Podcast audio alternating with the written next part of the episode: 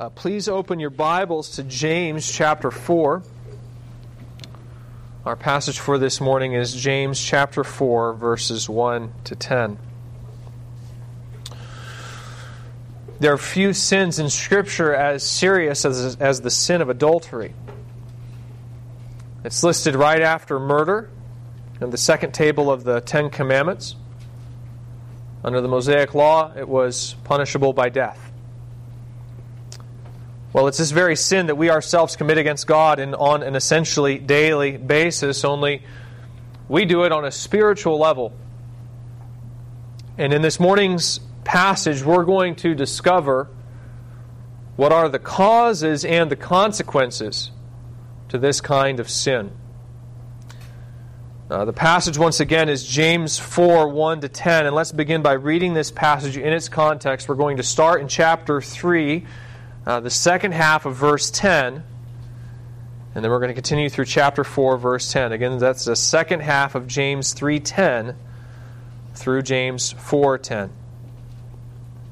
James has just warned his readers not to become teachers because of the inherent restlessness of the tongue. Now, James says this, starting in chapter 3, verse 10.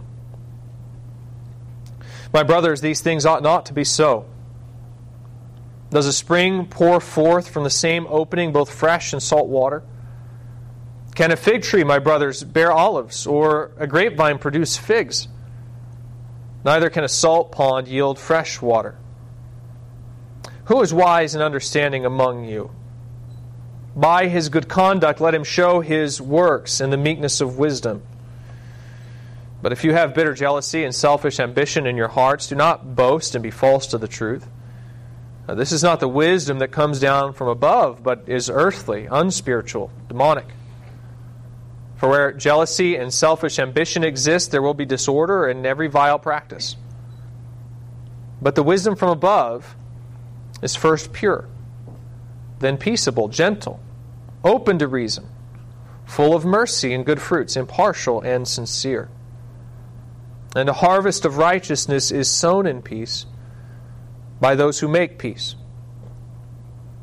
What causes quarrels and fights, or what causes fights among you?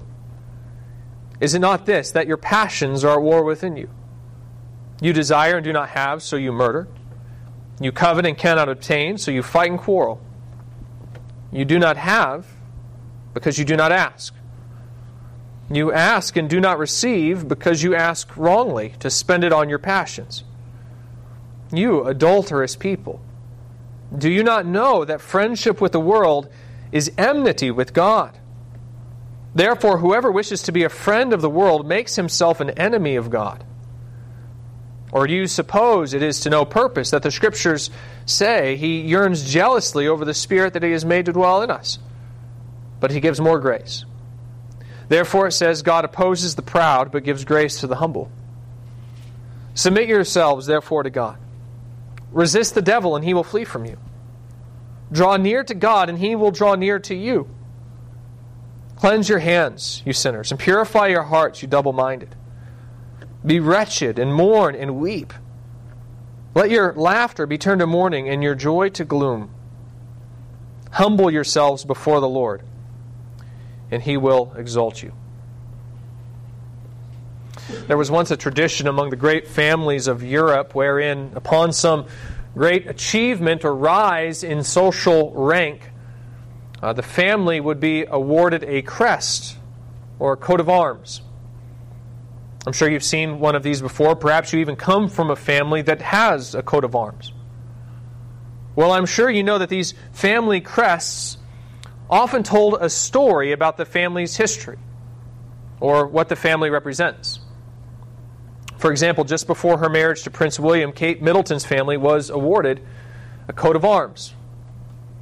It's a shield of red and blue decorated with three acorns and a chevron of gold in the middle. And that's all meant to signify something about the family. According to the BBC, the gold chevron is a reference to Kate's mother, whose maiden name was Goldsmith.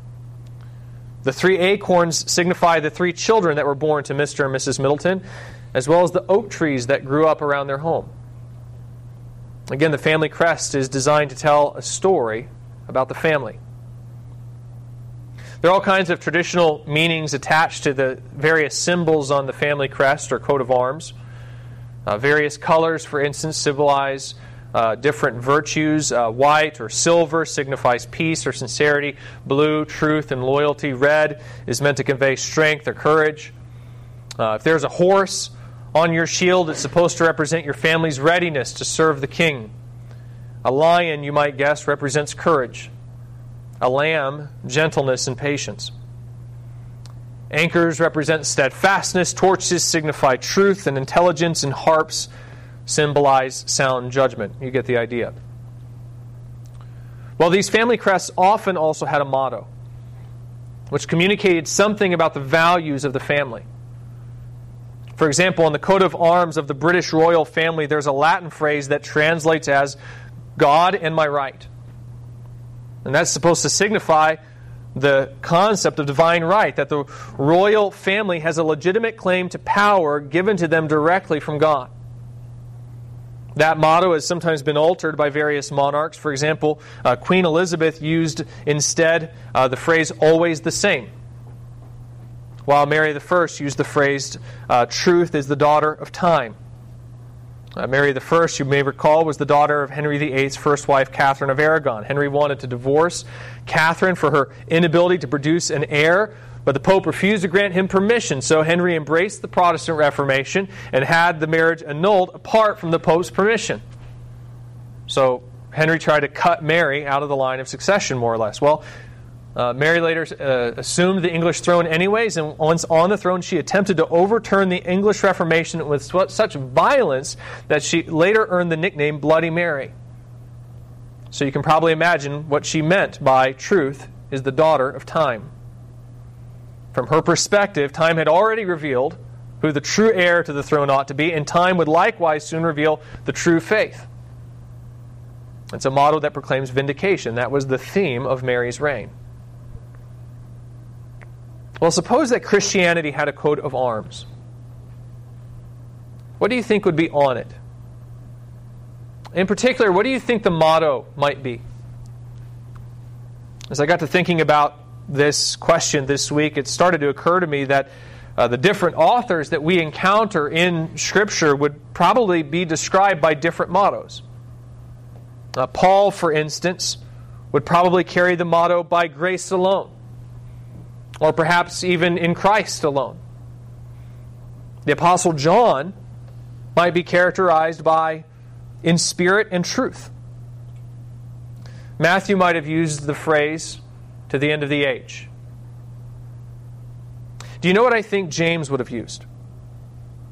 I think it's the phrase integrity and love. Integrity and love. That's the phrase that I think captures the essence of what he's trying to communicate here in this book. Those are the two things that he's really passionate about integrity and love.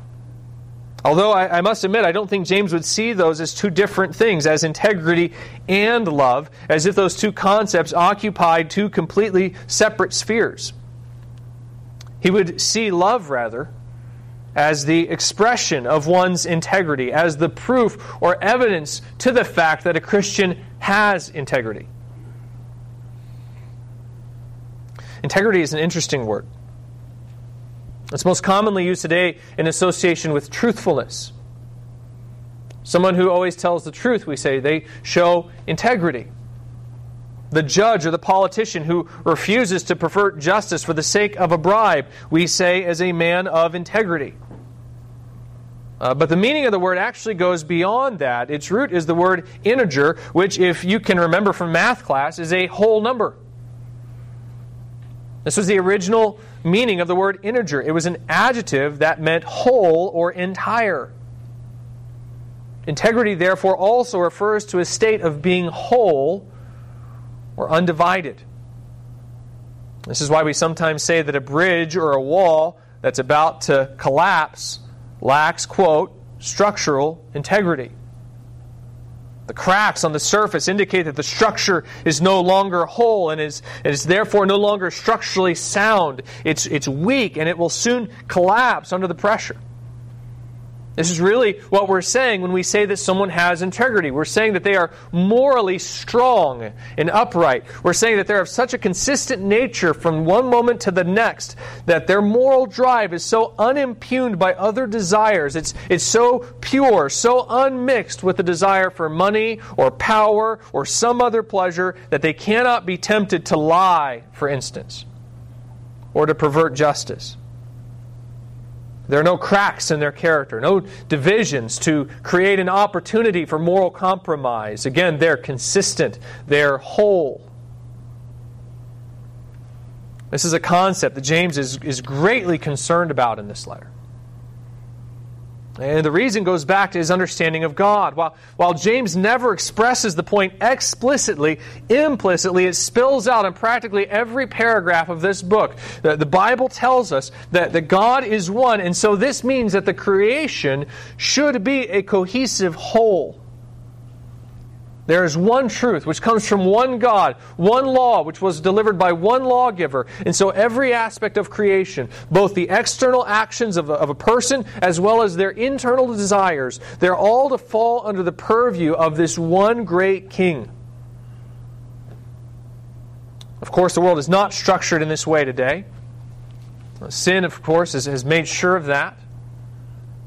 James very much sees a divide in God's kingdom between the order of the heavens, which submits to God's rule, and the order of the earth, which rebels against it. This divide, James understands, is the work of demonic forces who wish to attack this God of the heavens by sowing division and chaos in his creation. But for the redeemed, for those who are the first fruits of this creation, for those whom the Christ has saved, so that they might be restored and, and give honor and glory to this one God. It's only fitting that this people be marked not by division and discord and confusion, but by the unity and harmony and peace that is characteristic of the King of Heaven. The redeemed are being made new through the gospel, and thus their conduct, not only individually, but as a church, ought to represent their newness. They ought to reflect, both in their persons and in their relationships, the oneness of their God. And so when James sees cracks starting to show up in the church, he's concerned. Divisions are not supposed to characterize the people of God. And that's what's happening to the people he's writing to. They're experiencing incredible stress in the form of trials, but rather than bear up under these pressures as a cohesive whole, conflicts are arising in the church. The body is starting to fracture and to break. And as James sees these divisions forming, he senses that a collapse is coming. The structure is about to fail. If you think about it for a moment, one of the tremendous benefits of the unity of the church is how it enables the church to withstand, withstand trials together. You go back to the book of Acts, for instance, and early on you can see that the church was able to endure incredible persecution in part because the body pulled together and they faced the trial as one. They watched out for one another, they prayed for one another, they even sold their possessions and put them into a common pool for redistribution to those who had needs. Now, the pressure of the trial was great, but their love for one another was greater. And it allowed them to have the strength to persevere through these trials. James, of course, was witness to all of that. He was a part of that persevering church early in Acts. And as he writes to this group of Christian, he apparently does not see that kind of attitude on display in the church at this time. Instead, it would seem that they're in conflict with one another. They're not, they're not trying to take care of one another. They're responding to the trials by trying to watch out for themselves only. James presumably understands this isn't going to work, and so he writes this letter in order to address these fractures. He wants to see these divisions healed so that the church can continue to glorify God as they bear up under the pressures of these trials. And so he writes in order to explain to his readers what needs to be done to patch up these breaches in the wall. Thus far, James has been explaining why these fractures are a problem. That's the first step, right? To, to help his readers simply acknowledge that there, isn't, uh, that there even is a problem. After all, they're not going to be very motivated to fix something that they don't think is broke. So James starts here. He starts by showing them why these fractures are an issue. And he's done that by demonstrating how division is not representative of sound doctrine, how it does not reflect the gospel. And neither, for that matter, do the actions that have been leading to those fractures. All of it's contrary to sound faith, and so James says that it must be addressed at the risk of eternal condemnation from God Himself. So salvation is at stake. That's the motive that James uses to help encourage his readers to deal with these fractures. We're now at the point in this letter where James is starting to discuss what needs to be done to prevent and heal these fractures. And this actually started last week when James issued a warning to those seeking to become teachers in the church. Now, teachers, of course, are always going to be instrumental in the church's conflicts with one another since they're the ones responsible for settling the disputes that arise within the church. This means that it's absolutely critical that the men who aspire to these positions must be men of integrity, men who are, as much as possible, pure in their desires, since if they aren't, they'll be tempted to show partiality among brothers and further fracture the church with their judgments. It's with this in mind that James pleads with his readers to be slow to aspire to these positions because of the great damage that they can do with their tongue, and to therefore only aspire to this role after their speech has been made pure by a renewed heart. This week, we, he now turns his attention to the body as a whole. And here he starts explaining where the roots of these conflicts are and why they're taking place and what the real solution to their problems will be, therefore. And this is where I think we really need to start paying attention. After all, yes, the tongue is a problem. I mean, James started to, address the problem of the tongue back in chapter 1, and he's going to, to continue to address it um, and the critical role it has to play in conflict in the rest of chapter 4 and even into chapter 5. So we definitely shouldn't ignore the tongue, but all the same, chapter 3 is mostly about how the danger of the tongue should restrict who seeks positions of leadership in the church. I would imagine that's probably not relevant to the vast majority of the church. Uh, don't get me wrong, I'm not saying that, that that passage isn't critical to the health of the entire church, because after all, James' point is that the speech of just one member has a tremendous impact on the entire body. Just as there's a, there's a sense in which the teacher is the tongue of the corporate body of Christ. They're the mouth, mouthpiece. And so, just as our individual tongues serve to stain the whole body with the vile that they spew out, in the same way does this little member of the church possess the power to stain the whole. Leaders do exercise a disproportionate influence on the church. So, the previous section is for us, no doubt, but at the same time, it's not really about most of us. Today's section, though, is different. Here, James turns his attention to the body as a whole, and he begins to address the role that the individual members of the church are playing in these conflicts, how they, as individuals, are contributing. And that's, I think, really important. Because we all experience conflicts, do we not? Now, the context here is church conflicts, it's disputes among brothers. And, and, this happens in the church all the time. Factions can sometimes develop within a single church, or disputes can even sometimes arise across churches as they disagree with one another. But the implications of this, of this passage extend so much further than that. The truths that James explains here are, are universal in scope, they describe what's true of all creatures. So the concepts here are, are just as applicable to conflicts that occur in the church as they are to the conflicts that occur between a husband and a wife, or a parent and a child, or a brother and a sister, or between coworkers or neighbors or friends. In fact, it's probably fair to say that all conflict that occurs between believer or unbeliever, sacred or secular, it can all be described in the same way because the truth that James spells out here is descriptive of all people. It describes how we're all made.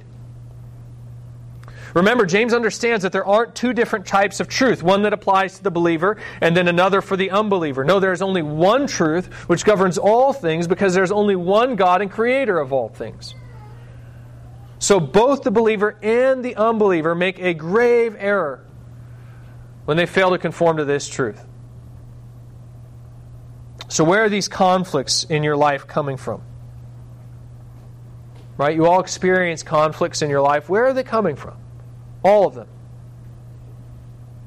That's what James explains in this morning's passage. And again, I can't stress enough how incredibly relevant that this explanation is to the conflicts that occur in your own life. In fact, if there's a passage that I use more often in counseling, then I'm sure I don't know what it is. So consistent this passage is in explaining both the source and the solution to the kinds of problems that so often arise in, in relationships. I'm going to break this passage down into three parts. First, James addresses the source of his reader's troubles in verse 1. That's the source of his troubles, verse 1. Then in verses 2 to 6, he explains the reason for their troubles.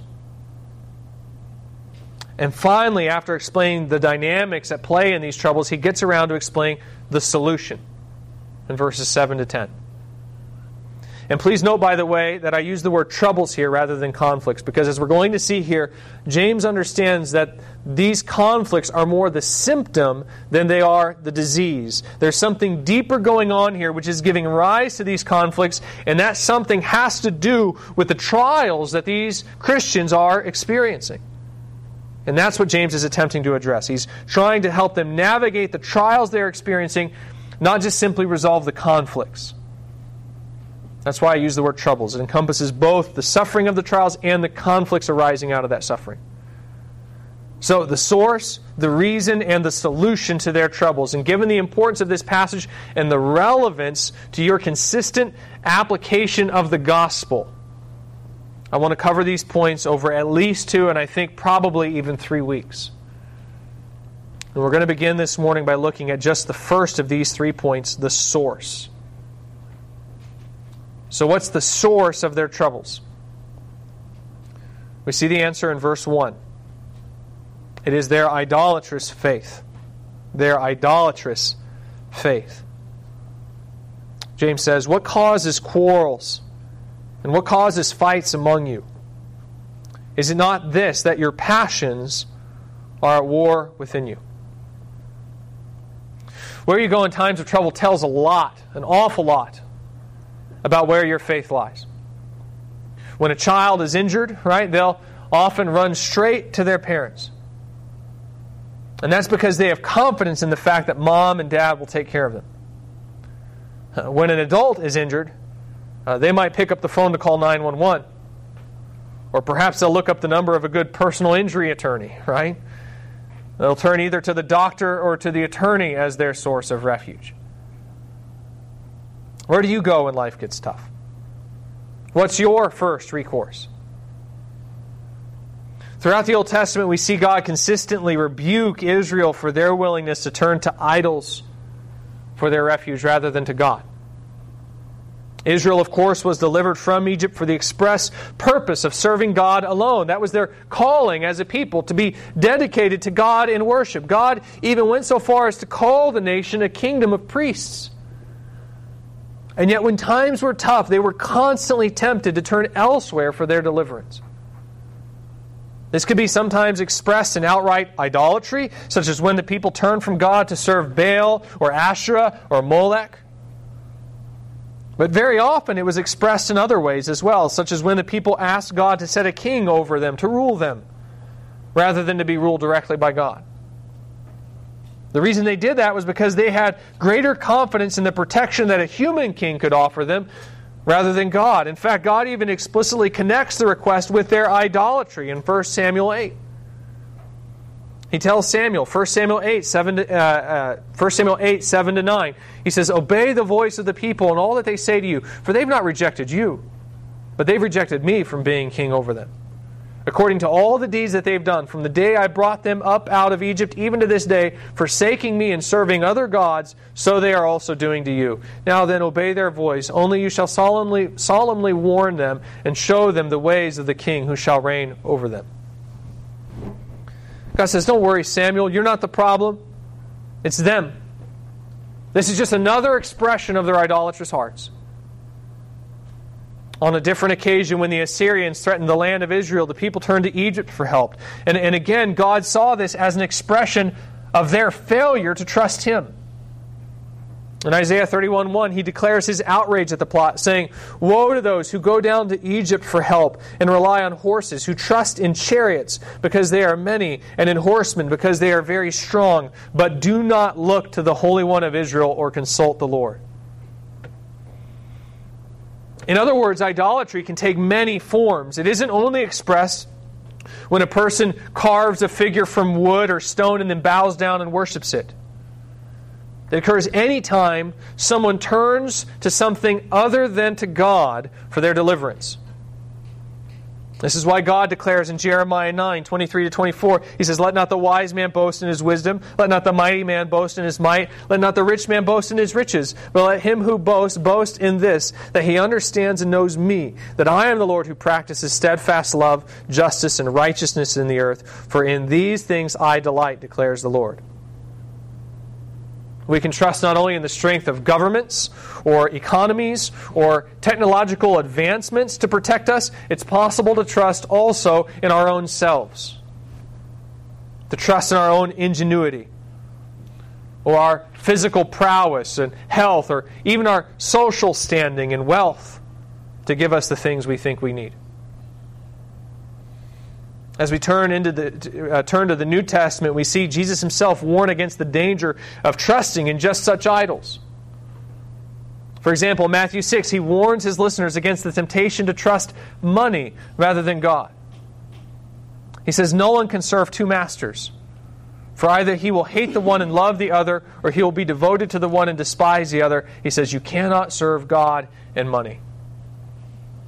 If you want to know why coveting is a sin, this is why. It's not because money or wealth is inherently sinful, but because the trust of money is. And that's what makes wealth such a dangerous temptation for the Christian. It's so easy to turn to money as the solution to your problems rather than to God. Well, when we turn to James 4, we discover that it's this very sort of idolatry that's at the source of the conflicts that are occurring among the churches that James is writing to. James concludes his exhortation. We saw this back in chapter 1. We saw how this works back in chapter 1. He concludes this exhortation back in chapter 1 to persevere through trials that they've been encountering by saying, verses 9 to 10, he says, Let the lowly brother boast in his exaltation, and the rich in his humiliation, because like a flower of the grass he will pass away. For the sun rises with its scorching heat and withers the grass, its flower falls, its beauty perishes. So also will the rich man fade away in the midst of his pursuits. And he says this, by the way, immediately on the heels of warning his readers against the dangers of double mindedness. James 1 5 to 8, he says that if his readers are going to receive the wisdom that they need to persevere in trials, then they can't be double minded. They can't have one eye on God and another eye on something else. And the idea with this warning so soon after is that money is the thing that's going to threaten this, this single minded devotion to God. And that's because in times of trial, it's so easy. So easy. Both for the rich and for the poor to think that money is going to be the solution to their problems. You'll notice that down in verse 8, in our passage today, James be, uh, be, uh, brings up this idea of double mindedness again. And that's because he's returning back to this idea of trials again and how they're to be interpreted. You'll remember that back in chapter 1, the hypothetical reader uh, says to themselves, You know, the reason I'm being tempted is because God is making me sin. And James says, absolutely not. That's not true, right? And now, after spending all this time explaining how their partiality and their lack of tangible expressions of love are contrary to the gospel, he now gets down to addressing what their real problem is and where their sins are really coming from. They're in the midst of these conflicts and they're saying to themselves, you know, what's the deal? Why, why is God putting us in this situation that's causing us to sin against one another? And James says, listen, the trials aren't the problem. Let me tell you what your real problem is. Let me tell you where these conflicts are really coming from. He says it's rooted in your sinful pleasures, it's rooted in your idolatrous faith. You trust in things rather than in God. Think about it.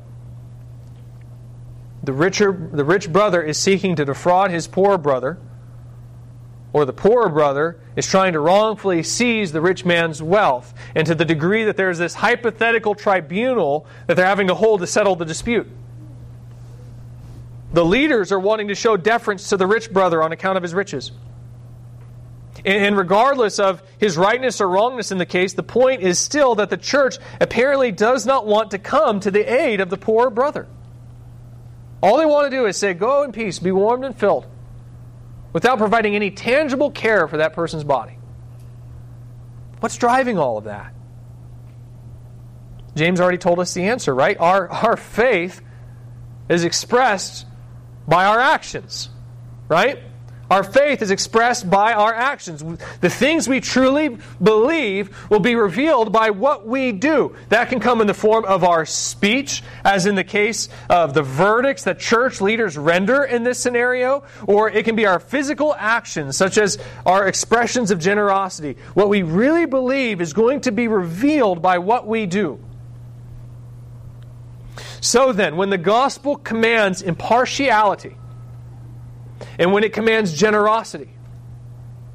And then conflicts arise in the church because we refuse to be impartial or to demonstrate generosity.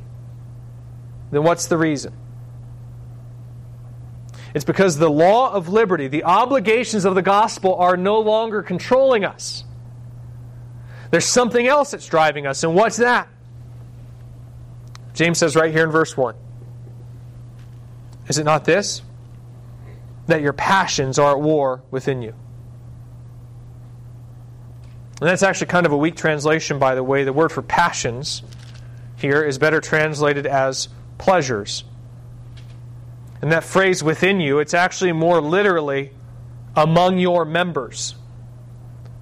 Just like James says up in chapter 3, verse 6, that the tongue is, quote, set among our members staining the whole body. That's the same idea here. So the way it should be translated is Is it not this that your pleasures are at war among your members, meaning our bodies? There are these pleasures rising up from inside of us. Uh, right away, our thoughts should go back to chapter 1, where James tells us that we're carried away and enticed by our own desires. This is the source of their conflicts, according to James. This is why they're failing to live according to these gospel realities, why they're even fighting amongst one another. It's because they have these wants, these desires, these pleasures, which they want to see fulfilled. And they believe that these desires aren't just desires, but needs. They believe that they must have these things or else. Now, or, or, else what? It's hard to say. It all depends on what the person believes is, is truly necessary in life. It could be physical life, as in uh, not death. It could be personal happiness or approval from others. There are all kinds of things that people think is the most important thing in life, the thing that they think they really must have or else. Point is, whatever that thing is, these Christians are seeing these as needs and then they're turning to these idols to fulfill these needs rather than to God. And the result are these conflicts that they have with one another. A couple of weeks back, I, I, made a reference to a speech delivered by Russian author Alexander, Alexander Solzhenitsyn in Sunday school. Uh, the speech was entitled A World Split Apart, and it was delivered at Harvard University as a commencement address in 1978. Uh, Solzhenitsyn, if you aren't aware, was incredibly outspoken about the evils of communism. In fact, he was outspoken enough that he was eventually exiled from the Soviet Union. Anyways, he was uh, an Eastern Orthodox Christian, incredibly devout in his faith, from what I understand. And in this speech, he attempted to demonstrate how the communism of the East and the free market democracies of the West were actually afflicted with a common disease, and that's secular humanism. His whole point is to say, I don't care what your formal system of government is, if you deny such concepts as the Spirit and God and sin, you're all going to end up in the same place. It was meant as a warning, really, that so long as the West embraced secular humanism, it was inevitable that they would end up socialist. Since they believed in the same philosophical foundations that led Marx to his conclusions. So he's making this critique, and as he does so, he's trying to demonstrate the moral bankruptcy of the West. How our abandonment of faith has resulted in an inconsistency between, uh, what we've traditionally said is right and what we really believe on the inside. The point being, our, our system is headed for a collapse. Where he's, say, he's saying we're not going to maintain these morals because we don't really believe in them anymore. We've gutted the philosophical foundation for these beliefs, and so it's only going to be a matter of time before the whole structure comes down. Well, in order to help make this point, he makes a passing reference to the New York City blackout of 1977. Again, this speech was delivered in 1978, so the memory of that event would have still been fresh. But in case you're not familiar, uh, New York City experienced a citywide blackout for about 25 hours in, in July of 1977. And it was 25 hours of absolute chaos. Some 1,600 stores were looted. More than 1,000 fires started. About 500 police officers were injured, and around 4,000 people were arrested. Adjusted for inflation, the total damages from the blackout came in at around $1.2 billion. For some perspective, the Joplin tornado cost about 2.8 billion in damage. So a little less than half of the damage of an F5 tornado. Only this was done by people and in the span of just 25 hours. Referring to this incident, Solzhenitsyn says this. He says there are telltale signs by, uh, I'm sorry, there are telltale symptoms by which history gives warning to a threatened or perishing society. Such are, for instance, a decline of the arts or a lack of great statesmen. Indeed, sometimes the warnings are quite explicit and concrete. The center of your democracy and of your culture is left without electric power for a few hours only, and all of a sudden, crowds of American citizens start looting and creating havoc. The smooth surface film must be very thin, then, the social system quite unstable and unhealthy. The idea, of course, is that if electricity is the only thing keeping a society from plunging into absolute moral chaos, then it must be a morally bankrupt society indeed. And the blackout just managed to bring that up to the surface. It's demonstrated of what sort we really are. This is what trials do. They bring up to the surface what we really believe and what we really think matters. It's very easy, brothers and sisters, it's very easy to, to care for others, to take care of their needs when things are going well. There's no great sacrifice that's required to care for your brother when the economy is running strong and you just got a raise. You don't really have to choose in that instance between God and your idol, since there's a sense in which you can have both. You can love God and your possessions. You can help your brother and still fulfill your desires. But when the market is down and jobs are hard to come by, and the guy who works next to you just got laid off, it doesn't matter how well you're doing personally, suddenly you're thinking twice. Do you really want to risk being generous when you could be the next one to get laid off? This, this second scenario is what James readers are experiencing. They have these trials going on around them, probably as a consequence of their faith. And as they're seeing these conflicts spring up in their wake, they're thinking to themselves, man, God must really have it in for us. He must really want us to sin, to take away the conditions that allow us to care for one another. And James' response is to say, is, is, is that what you think is happening? Don't you understand the trials don't force you to sin? No, they reveal who you really are. This is, this is their blackout. They're revealing what their faith in Christ is, and it's showing that it's paper thin. And in this case, James says, what these trials are revealing is that you don't trust God. You think that something else is what you really need to survive. And that's why you're contradicting the gospel with your actions. And what is that something, again, in this context with these readers? It's money. That's why they're showing partiality, right? That's why they're sending the poor brother away empty handed, is because as they meet these trials, they think the thing that they really need, the thing that they think will save them, is their money.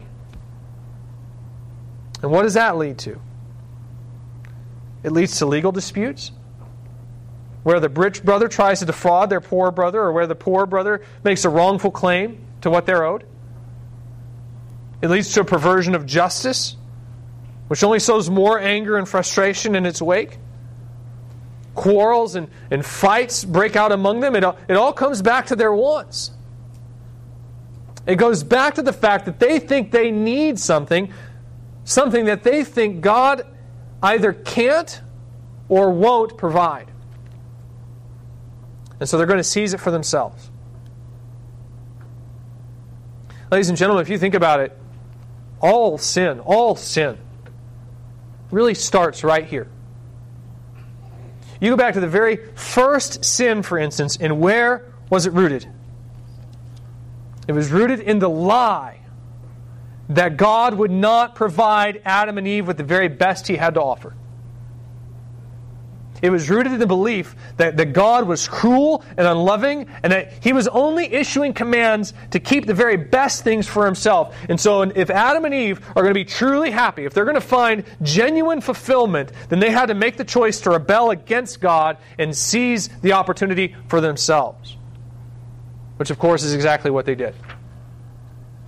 Now, you can call that pride, and you can say that all sin is rooted in pride, or you can call it faithlessness. But either way, the point is the same. We tend to trust in our own ability to provide for ourselves more than we do in God. And that's where all our sins and conflicts come from. Think about it. What is theft? What is theft but the refusal to believe that God will provide for our needs? We want something, but God hasn't given us the talent or the time or the resources to acquire it, and so we reach out and snatch it from someone else who He did give those things to. It's an expression of our lack of faith. God says, Don't do this. This is wrong. It violates my character. And we say, Well, I'm going to do it anyways because I need this. What is lying? But the refusal to trust God with the consequences of the truth, right? That's what we're all doing when we lie. We're trying to manipulate other people's perception of reality so that the outcome will turn in our favor. We'll get into this more in the next few weeks, but, but we boast and we make all kinds of great promises in order to manipulate others because we don't trust God to give us what we truly need. God says, Don't lie. It's contrary to my character. I only speak truth. And we say, Sorry, God. You see, I really need this thing over here, so I'm going to I'm going to go ahead and do this anyways. What is murder? But the refusal to trust God that He will punish the thief and the liar. Again, killing isn't wrong, right? It's murder that's wrong. God allows for someone to be put to death when the crime warrants it. But people aren't satisfied with that. And so they'll take justice into their own hands by murdering those who wrong them. At least that's what happen, that's what's happening if the murder is done in anger. There are obviously instances where people will murder in order to seize and take what they want by force. And in that case, it's the same thing as what I just said about theft and lying. They're killing because they don't trust God to take care of them. This is where all sin originates. It originates in the desire to have, but not to trust. And so to seize for oneself. And since such actions are unjust, and even, and even more so than just that, because they're committed against other sinners who share the same idolatrous desires, conflict is the inevitable result. Right? I mean, you take from me. Well, guess what? I don't want you to take from me. Because what you want, I want too. And so now we're going to fight. And even then, supposing that I wasn't like that, supposing that I was completely selfless in my thinking and submitted to God, supposing that I was not idolatrous in my thinking, we still got a problem because even still, what you're doing is not just. It doesn't glorify God. Do you guys understand? Jesus says he didn't come to bring peace, but a sword. And that's because there is already a division in this world between those who are aligned with God and those who are not, and he does not in any way intend to tolerate those who are not aligned with God. There's only one God, and so all must conform to his will. So even when the desires of one party are pure, it still creates conflict when the desires of the other are not pure. Our desires are still not aligned.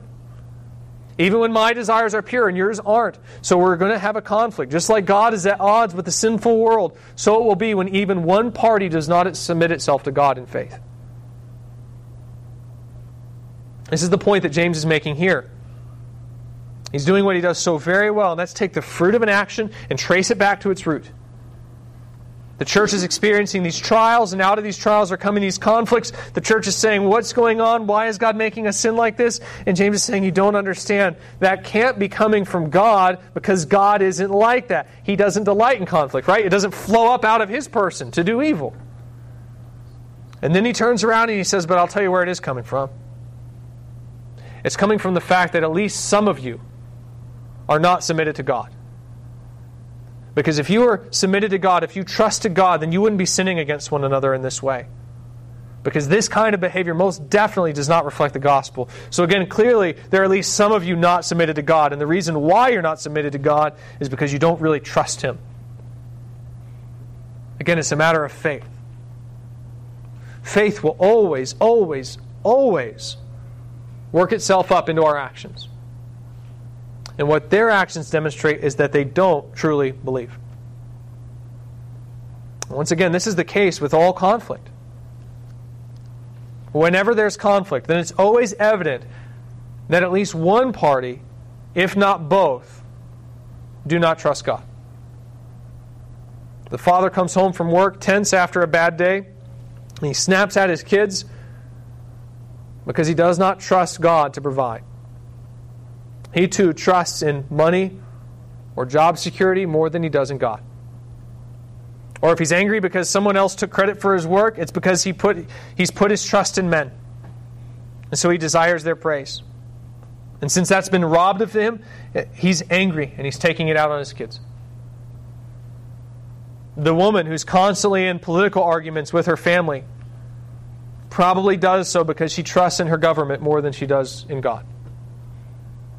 Again, there's something that she wants. It could be economic security, maybe social progress, but either way, she thinks that government produces that, and so she argues with her family members to try to change their mind, again, so she can get what she wants. A customer argues with a store manager because clearly there's something that they want.